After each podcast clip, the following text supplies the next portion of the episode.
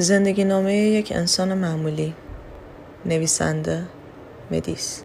ما مسافرت زیاد می رفتیم پدر و مادر من هر دو عاشق سفر کردن بودند. مهم نبود پول داشتیم یا نه. مهم نبود جایی برای خوابیدن داشتیم یا نه. مهم نبود ماشین ما. فلکس قورباغه است و پای برادرم وقت خواب توی دهان من است یا آن پاسرول سفیدی که در آن هر کدام برای خود جای خواب داشتیم. همیشه برای ما همه جا جا بود. این تصویر تصویر دیدن جاده بی از پشت شیشه ماشین برای من همیشه آشناست. تمام آن دوران آرزوی من این بود که جاده کش بیاید و هیچ وقت تمام نشود. این زمانها را با تمام جان دوست داشتم.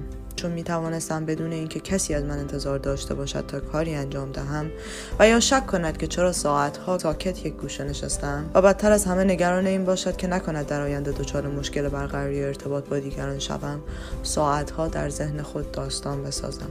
اینطور شد که من بعدها عاشق نویسندگی شدم. همه چیز آن روز اتفاق افتاد که پدرم ماشین را کنار جاده نگه داشت تا استراحت کند. بقیه خانواده کنار هم پشت ماشین خواب بودند. یک نگاه به آنها انداختم.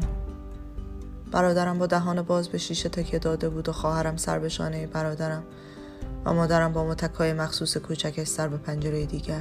بیرون را نگاه کردم. جاده سرسبز و باریکی چشمم را گرفت و من را از ماشین بیرون کشید. اینطور شد که من پا در مسیر جاده سبز باریک و پرپیچ و خم گذاشتم و از ترس سنگ شدن هرگز پشت سرم را نگاه نکردم. تا آنجا که این جاده اندازه تن من شد. باریک و یک طرفه. اگر الان نمی‌دانستم که سیاره ما قطعه ناچیزی از کهکشان کوچکی است می‌گفتم رسیدم به آخر دنیا. ولی من می‌دانم و شما هم می‌دانید که جاده تا بی نهایت ادامه دارد و من انگار تنها یک قدم برداشتم.